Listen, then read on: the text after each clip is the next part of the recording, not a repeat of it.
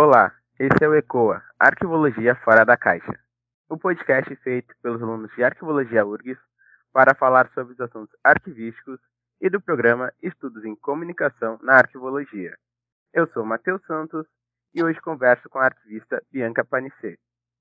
Ela é doutoranda em Ciência da Informação pela Universidade Federal Fluminense e é atuante nos seguintes temas: ética profissional do arquivista, tipologia documental em arquivos pessoais e gestão de documentos. Neste episódio, falaremos sobre a temática dessa pesquisa e atuação profissional, abordando o tema ética do arquivista. Olá, Bianca. Obrigado Olá. por participar. E Obrigada. Espaço, né? Sim, eu gostaria muito de agradecer pelo convite. É uma honra participar desse podcast. Queria também parabenizar você e a equipe, né, as professoras Leolíbia Linden e a professora Rita de Cássia, pela iniciativa do projeto, por estarem na vanguarda da nossa área e dizer que realmente estou muito agradecida de estar aqui hoje com vocês. Muito obrigada. Boa noite a todos que estão nos ouvindo também. Ah, bom, Bianca, eu, então, eu gostaria de te dar a palavra para te falar um pouco mais sobre a sua trajetória e a sua atuação. Sim, sim. É, eu sou arquivista formada pela Unirio. É, não sou muito boa de conta, mas eu formei, se não me engano, 2008. Acho que sim, 2008, por aí. 2000, é, 2008. É, depois que eu me formo, é, durante a forma, assim, como estagiária, eu trabalhei na Fundação Casa de Rui Barbosa, fui estagiária da doutora Lúcia Veloso, da professora doutora Lúcia Veloso. É, depois eu trabalho no Museu de Astronomia e Ciências Afins durante um período de uns seis meses com a Araci e a Celina, também trabalhei com ela lá na, no arquivo. E em seguida eu passo para o concurso do Comando da Aeronáutica, eu me torno arquivista do Comando da Aeronáutica, fico lá quase cinco anos, depois eu passo no concurso da Fundação Casa de Rui Barbosa, que foi uma das maiores alegrias da minha vida, né? Voltar para o lugar onde eu mais aprendi como estagiária, e aí voltar como servidora pública federal foi muito, muito, muito gratificante, foi um, um momento muito feliz mesmo da minha vida profissional, voltar para a Fundação, que é um marco, né, na nossa área, né, como práticas arquivísticas é, reconhecidas, enfim. É, nesse espaço aí de atuação profissional, eu me formei no mestrado em gestão de documentos e arquivos, né? Então, sou mestre também em gestão de documentos e arquivos. É, lá no mestrado, eu elaboro, é quando começa né, a minha reflexão sobre a ética do arquivista, e lá eu elaboro a dissertação Conduta Ética do Arquivista, Perspectivas Advindas do Cenário Contemporâneo. É, entrego a dissertação, é, me torno mestre em gestão de documentos e arquivos, mas a inquietude com o tema continua no meu coração, e aí eu entro no doutorado em ciência da informação na UF, também com o tema da ética do arquivista, e em breve, né, estarei defendendo a minha tese, todas as pessoas da nossa área, e quem não for também da área, poderão ter acesso a tudo que eu continuei pesquisando sobre o tema, porque a mim é muito caro o estudo da ética. Uh, bom, uh, Bianca, então, para a gente começar, vamos então conceituar, né? Uh, Sim, vamos. Se a gente for lá no Google e buscar o que é ética profissional, provavelmente a gente vai ver que a gente vai, vai acabar encontrando que ética profissional é um conceito moral e de cultura, né, que são aceitáveis dentro de uma corporação. E tudo isso em busca do respeito e integridade da relação social da empresa, né? Sim, sim. Porém, né, lógico, aqui a gente, nosso assunto aqui não é bem sobre convívio, né?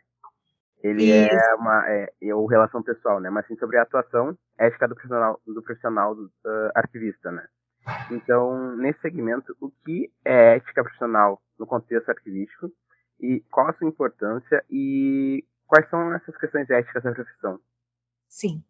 Vamos, eu vou começar assim do geral para o particular, tá?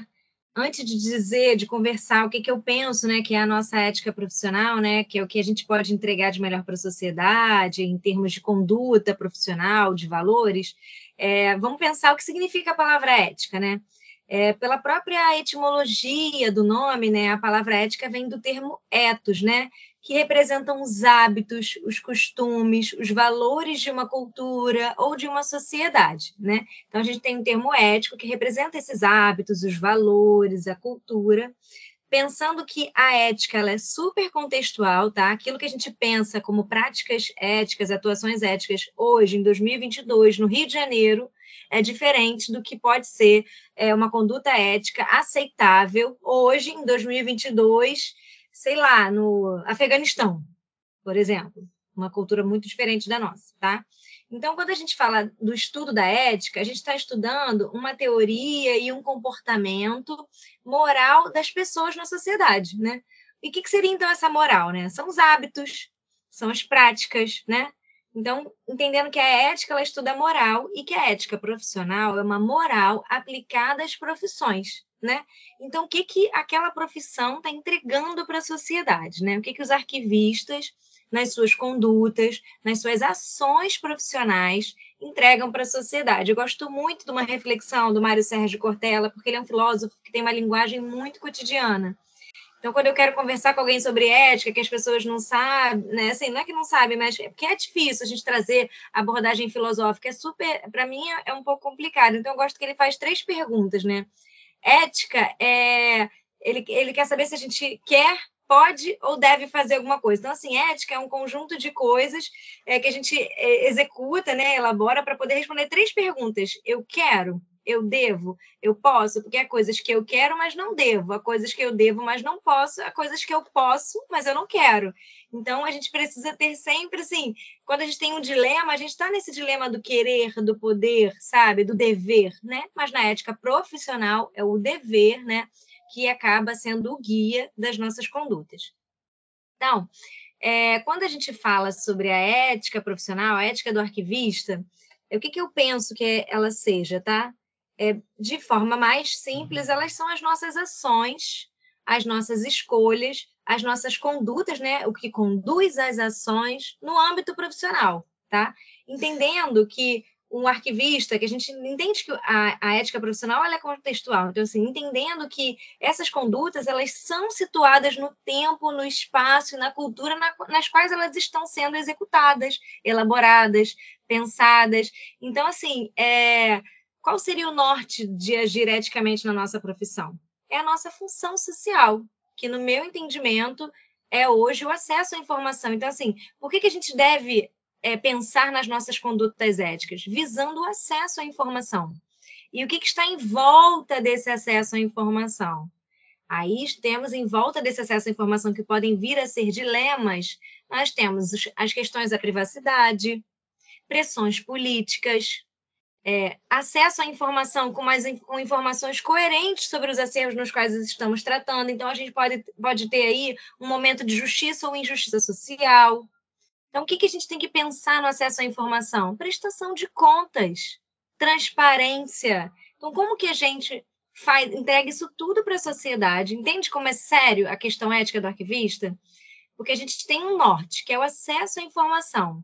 Mas a gente tem um monte de elementos no entorno desse acesso à informação que vão reforçar a importância do agir eticamente na nossa profissão. Eu entendo Porque... que. Pode falar.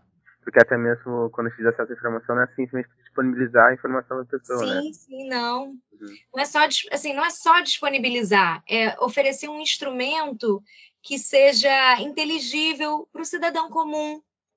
É escolher termos descritivos na hora de elaborar os nossos instrumentos de descrição, a representação do nosso acervo, sem que a gente seja preconceituoso, sem que a gente cometa realmente uma injustiça com algum grupo específico. Então, se eu estou organizando uma documentação, por exemplo, de um grupo específico, né, que a gente fala hoje chama de arquivos até de comunidades, assim, então a gente tem que trazer essas pessoas para dentro. Porque a gente que não conhece ou que não pertence ao grupo precisa ser justo, precisa ser correto, precisa procurar fazer o bem. Então, fazer o bem no nosso, na nossa organização, disponibilização do acervo, é conseguir representar da maneira mais respeitosa, pensando na alteridade, né, no outro, e oferecendo sempre o acesso à informação que seja confiável, que seja autêntica, que seja íntegra. E, enfim, acho que eu falei muito, né, na primeira pergunta, mas aí você fica à vontade de me cortar, tá? E a gente vai seguindo. Não, tranquilo. Não, foi, foi perfeito.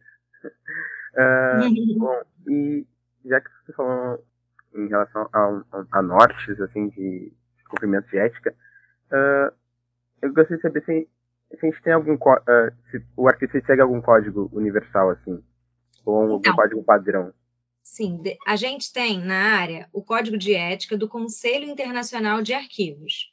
Esse código ele foi é, divulgado para a área, né? houve um, um, grupo que participou durante anos elaborando, e em 1996, num congresso do Conselho Internacional de Arquivos lá na China, eles é, divulgam, esse, acabam, né, é, finalizam esse documento e aí divulgam para a área é, esses, esses, esses valores, né, o conjunto de condutas éticas do arquivista. Esse código está dividido em 10 é, grandes temas, esses temas eles vão sendo explicados, né? Você tem uma emenda para cada um deles, e desde 1996 é, a área internacionalmente tem esse código. Ele foi traduzido para acho que mais de 20 línguas, se eu não me engano, e muitas associações profissionais adotam esse código de ética.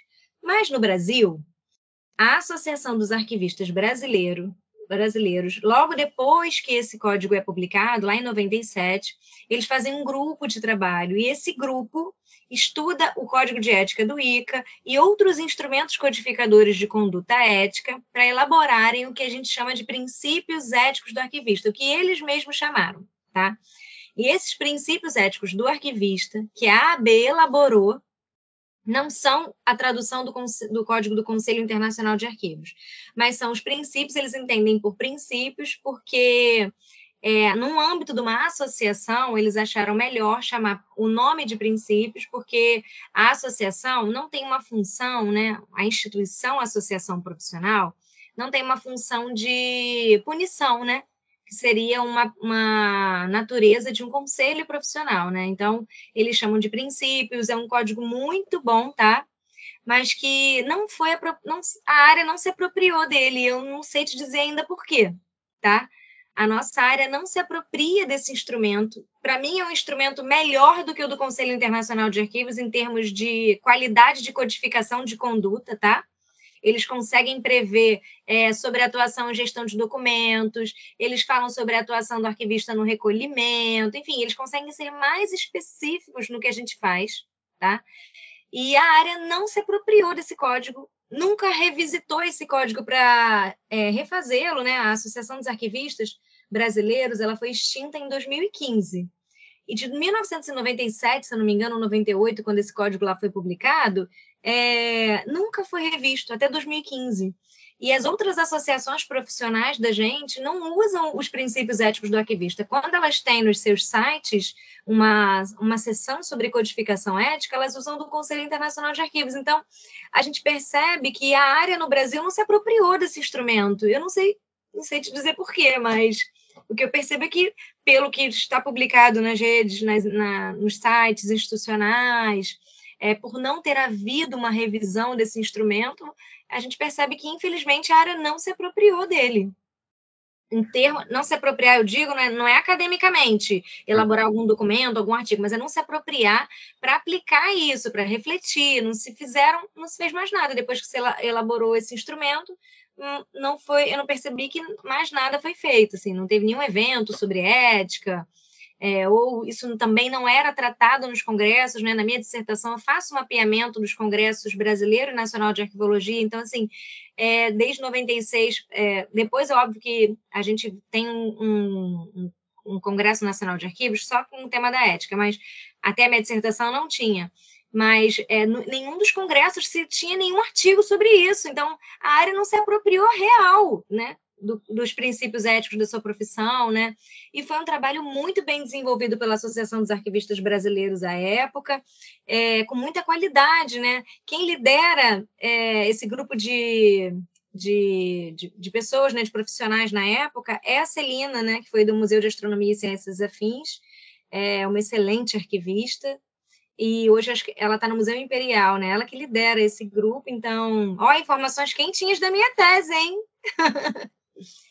É, enfim, a área não se apropria, né? A gente tem um excelente instrumento, eu acho que. Mas a gente tem, então, assim, achei muito legal que, assim, muitos países não fazem essa discussão que a AB fez na época. Simplesmente pegam o código do ICA, para eles aquele instrumento é suficiente, não estou dizendo que é um código ruim, não, é um ótimo instrumento, mas não faz reflexão. Ao passo que, por exemplo, a Associação dos Arquivistas Americanos, se eu não me engano, já fez cinco revisões no código deles. Né? A Associação dos Arquivistas do Reino Unido, né? a ARA, a Records and Archives, é... isso, acho que é Administration, não sei, não lembro agora o termo em inglês exato, mas a Associação, por exemplo, do Reino Unido, na época da minha dissertação, ainda não tinha feito uma revisão. Agora, pra, na tese de doutorado, eu revisei, revisitei, né? não para colocar isso na tese, mas para ver como é que andava a discussão, eles já reelaboraram, fizeram um novo, né? A Associação dos Arquivistas Canadenses, na época da dissertação, tinha tido já duas revisões, e para mim é um excelente instrumento da área. A Associação dos Arquivistas Canadenses e o de Quebec, né? São dois códigos de ética distintos então, assim, a gente tem instrumentos na área, né, para a gente se debruçar, pensar. Tem o do Brasil, que é um excelente instrumento, mas infelizmente a nossa área não se apropria dessa discussão. Espero que com é, a minha tese, né, as pessoas é, se, possam pensar um pouco nessa reflexão, de repente a gente fazer algum grupo aí de estudo, de trabalho, quem sabe, né? Fico sonhando, assim, das pessoas se interessarem e a gente trabalhar, né? Vamos codificar a nossa conduta, galera. Vamos embora, vamos escrever isso, é, vamos tentar ter um conselho profissional, sabe? Que é nesse lugar político que um código de ética se aplica, porque é uma área que não tem um código de ética estruturado, que seja revisitado, é uma área que não tem uma legitimidade profissional estabilizada. Então, a gente precisa que as questões éticas da área sejam abordadas, a gente precisa ter um código no âmbito de um conselho para a gente ter mais força, né? Que a sociedade reconheça a gente, ter muito mais legitimidade, né? Vamos lá. A gente está aqui para isso. É, e falando assim sobre a atuação e do, do e da, do empenho dos outros países em relação à ética, em relação ao Brasil, a, a atuação ela é, ela é forte, uh, fora, da, da, fora do meio acadêmico, não, assim, é, não tem como analisar assim, ah, assim, ah, o arquivista brasileiro é ético, por exemplo. Eu não tenho como fazer. as minhas pesquisas não fizeram, por exemplo, entrevistas com arquivistas, por exemplo, porque eu poderia cair no erro da escolha. Ah, eu escolhi X arquivista, por que eu não escolhi o outro, entendeu?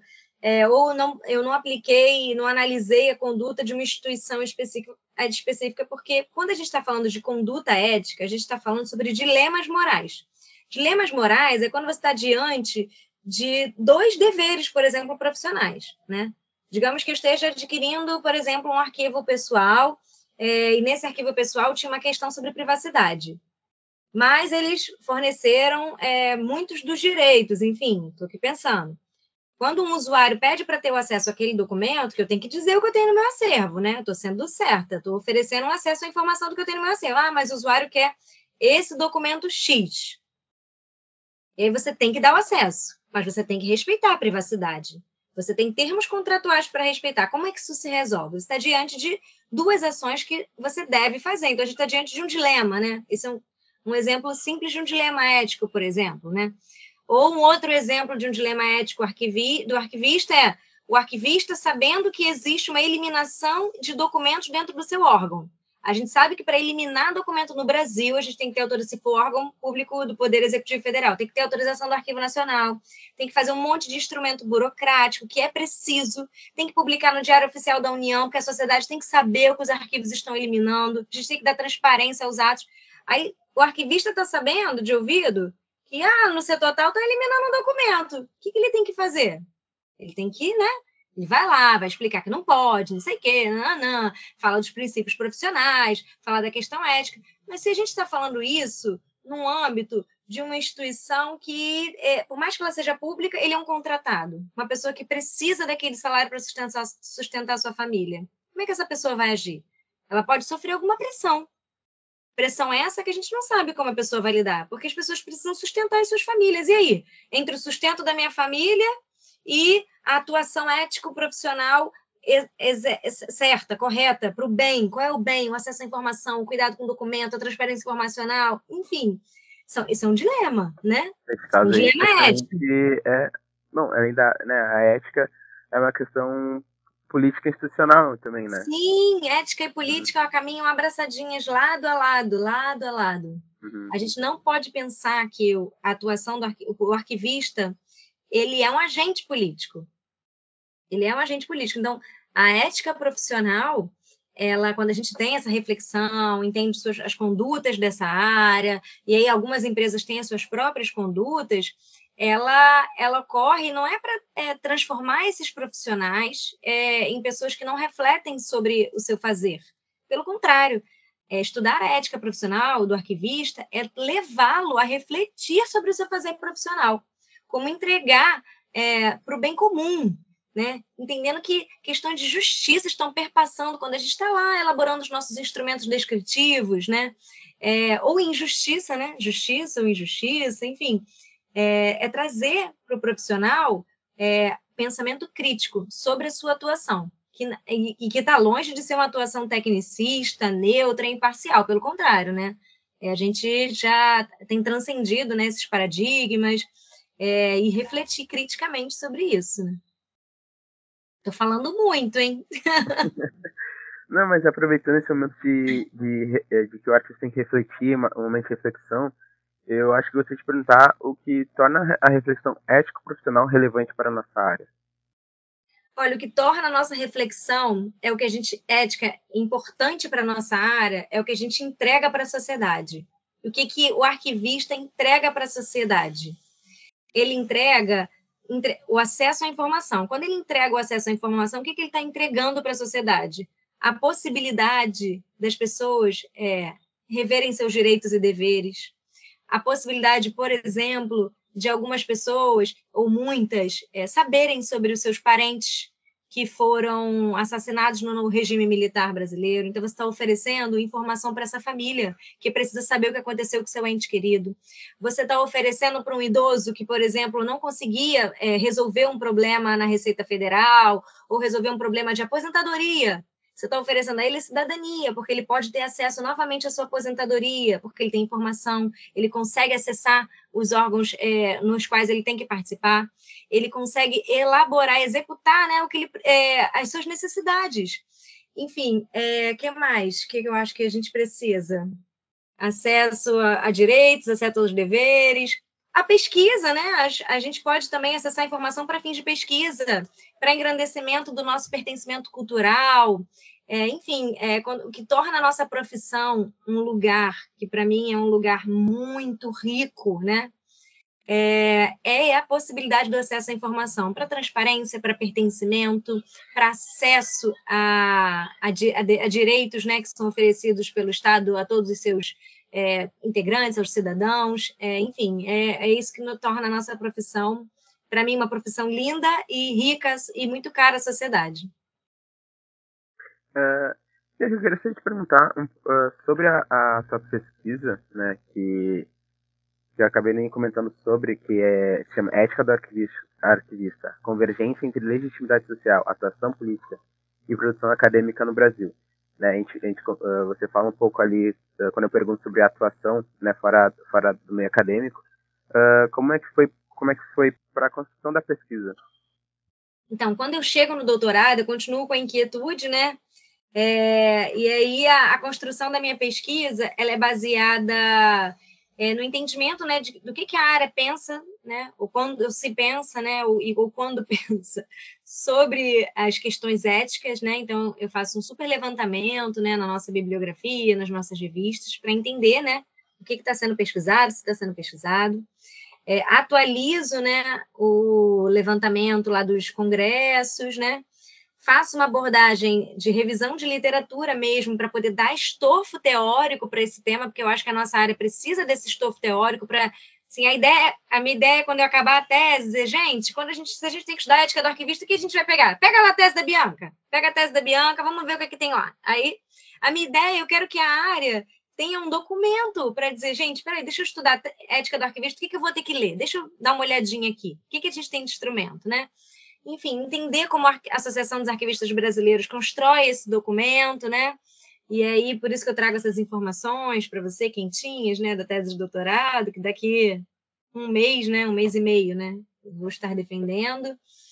É, enfim, para estar tá entregando para a área né, aquilo que mais, de mais relevante a gente faz, né, que é o nosso imperativo ético profissional. Né?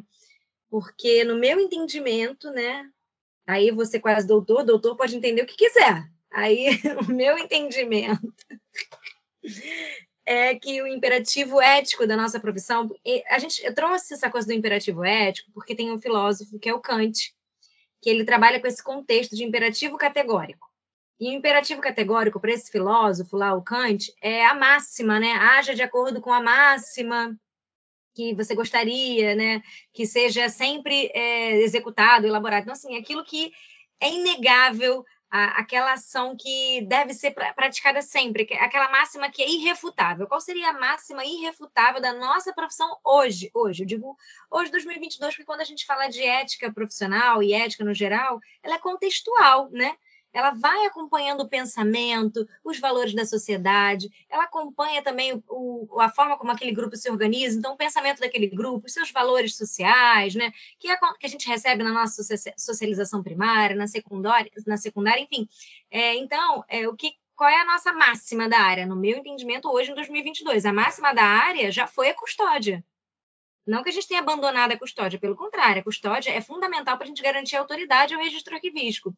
Mas hoje, a máxima da nossa área, no meu entendimento, é o acesso à informação.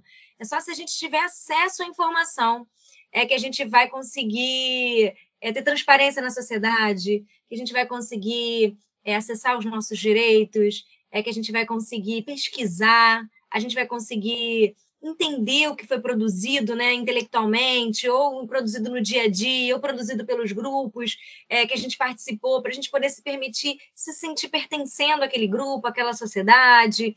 É, então, assim, eu penso que é isso. Hoje, o acesso à informação nos leva a todos esses lugares.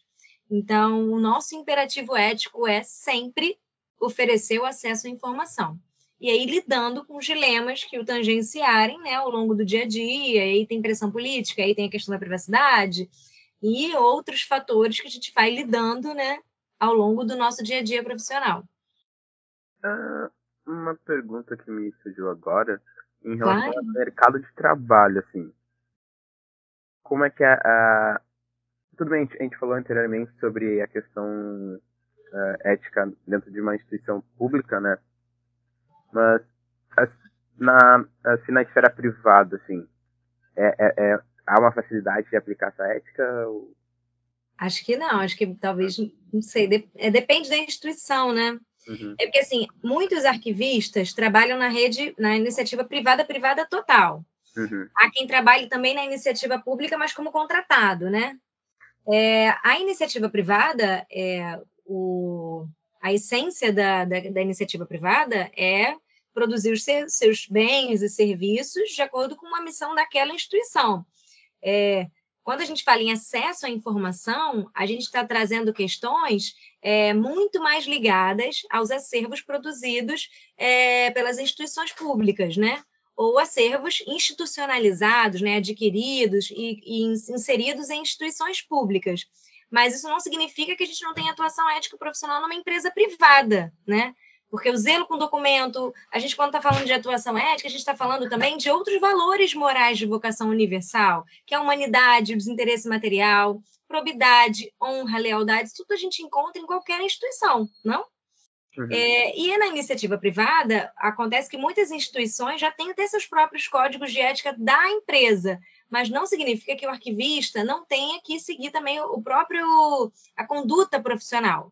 Pensando no acesso, pensando no acesso, mas no acesso ali daquela empresa é o acesso para os funcionários da empresa, de repente, é, naquela informação para tomada de decisão, também para acessar alguns direitos, direitos do pessoal de recursos humanos, é um plano de saúde, é, comprovação de presença. Então, assim, existem direitos, existem deveres sendo acessados, né?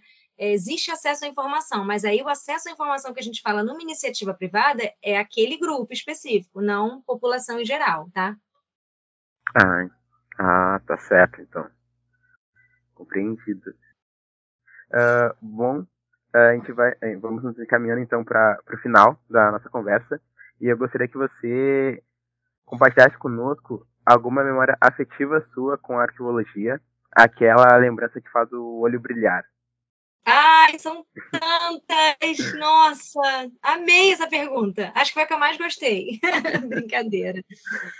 Ai, memória afetiva. Sabe que a primeira coisa que eu, eu quero te responder, a primeira coisa que me, aparece, me veio em mente, tá? É, as minhas viagens quando eu era estudante para os congressos, para os encontros nacionais de estudantes de arquivologia. E numa específica, né, que foi o ENEARC, que aconteceu em Santa Maria, é, foi uma viagem muito maravilhosa com os nossos, assim, os nossos amigos. É um tempo de faculdade que tem suas peculiaridades e que não volta mais, né? É, foi a primeira vez que eu me apresentei para um grande, para um grande público mesmo, para uma quantidade de gente, um público específico. Ali eu apresentei um projeto de pesquisa que eu trabalhava com o professor é, Dr. João Marcos é, Figueiredo de Assis. Ele é lá da Unirio, né? Uma pessoa que eu estou até hoje na área. A gente tem muita troca, a gente conversa bastante. E então assim, a minha memória afetiva assim, uma das que eu mais gostei foi a experiência assim, e acabar de falar olhando no olho das pessoas, não tinha celular como era hoje, então as pessoas quando a gente falava prestavam atenção. Foi assim, um, foi um dia incrível assim, foi uma memória muito boa esse dia dessa apresentação. É, e também conjunto, né, do evento, as viagens, enfim, foi, foi um dia, foi um, foi um período muito bom. Então, é uma memória boa, afetiva. Acho que foi ali que eu descobri que eu falei, cara, é isso é isso, eu quero viver de arquivologia, eu quero é, falar sobre arquivologia, eu quero pesquisar arquivologia. Foi quando eu falei, cara, é isso aí que eu vou fazer da minha vida. Então, foi muito bom. Ah, que bonito. Uma bela lembrança. É, é, sim, sim, que ressignificou muito, e, eu tô aqui, né? Verdade. uh, bem, Bianca, então, muito obrigado por aceitar participar da, da conversa. Eu tá? agradeço. Tá? Disponibilizar o teu tempo e o teu conhecimento sobre o assunto. Imagina! E e caso queira deixar alguma consideração final, a fala é sua. Ai, gente, que difícil.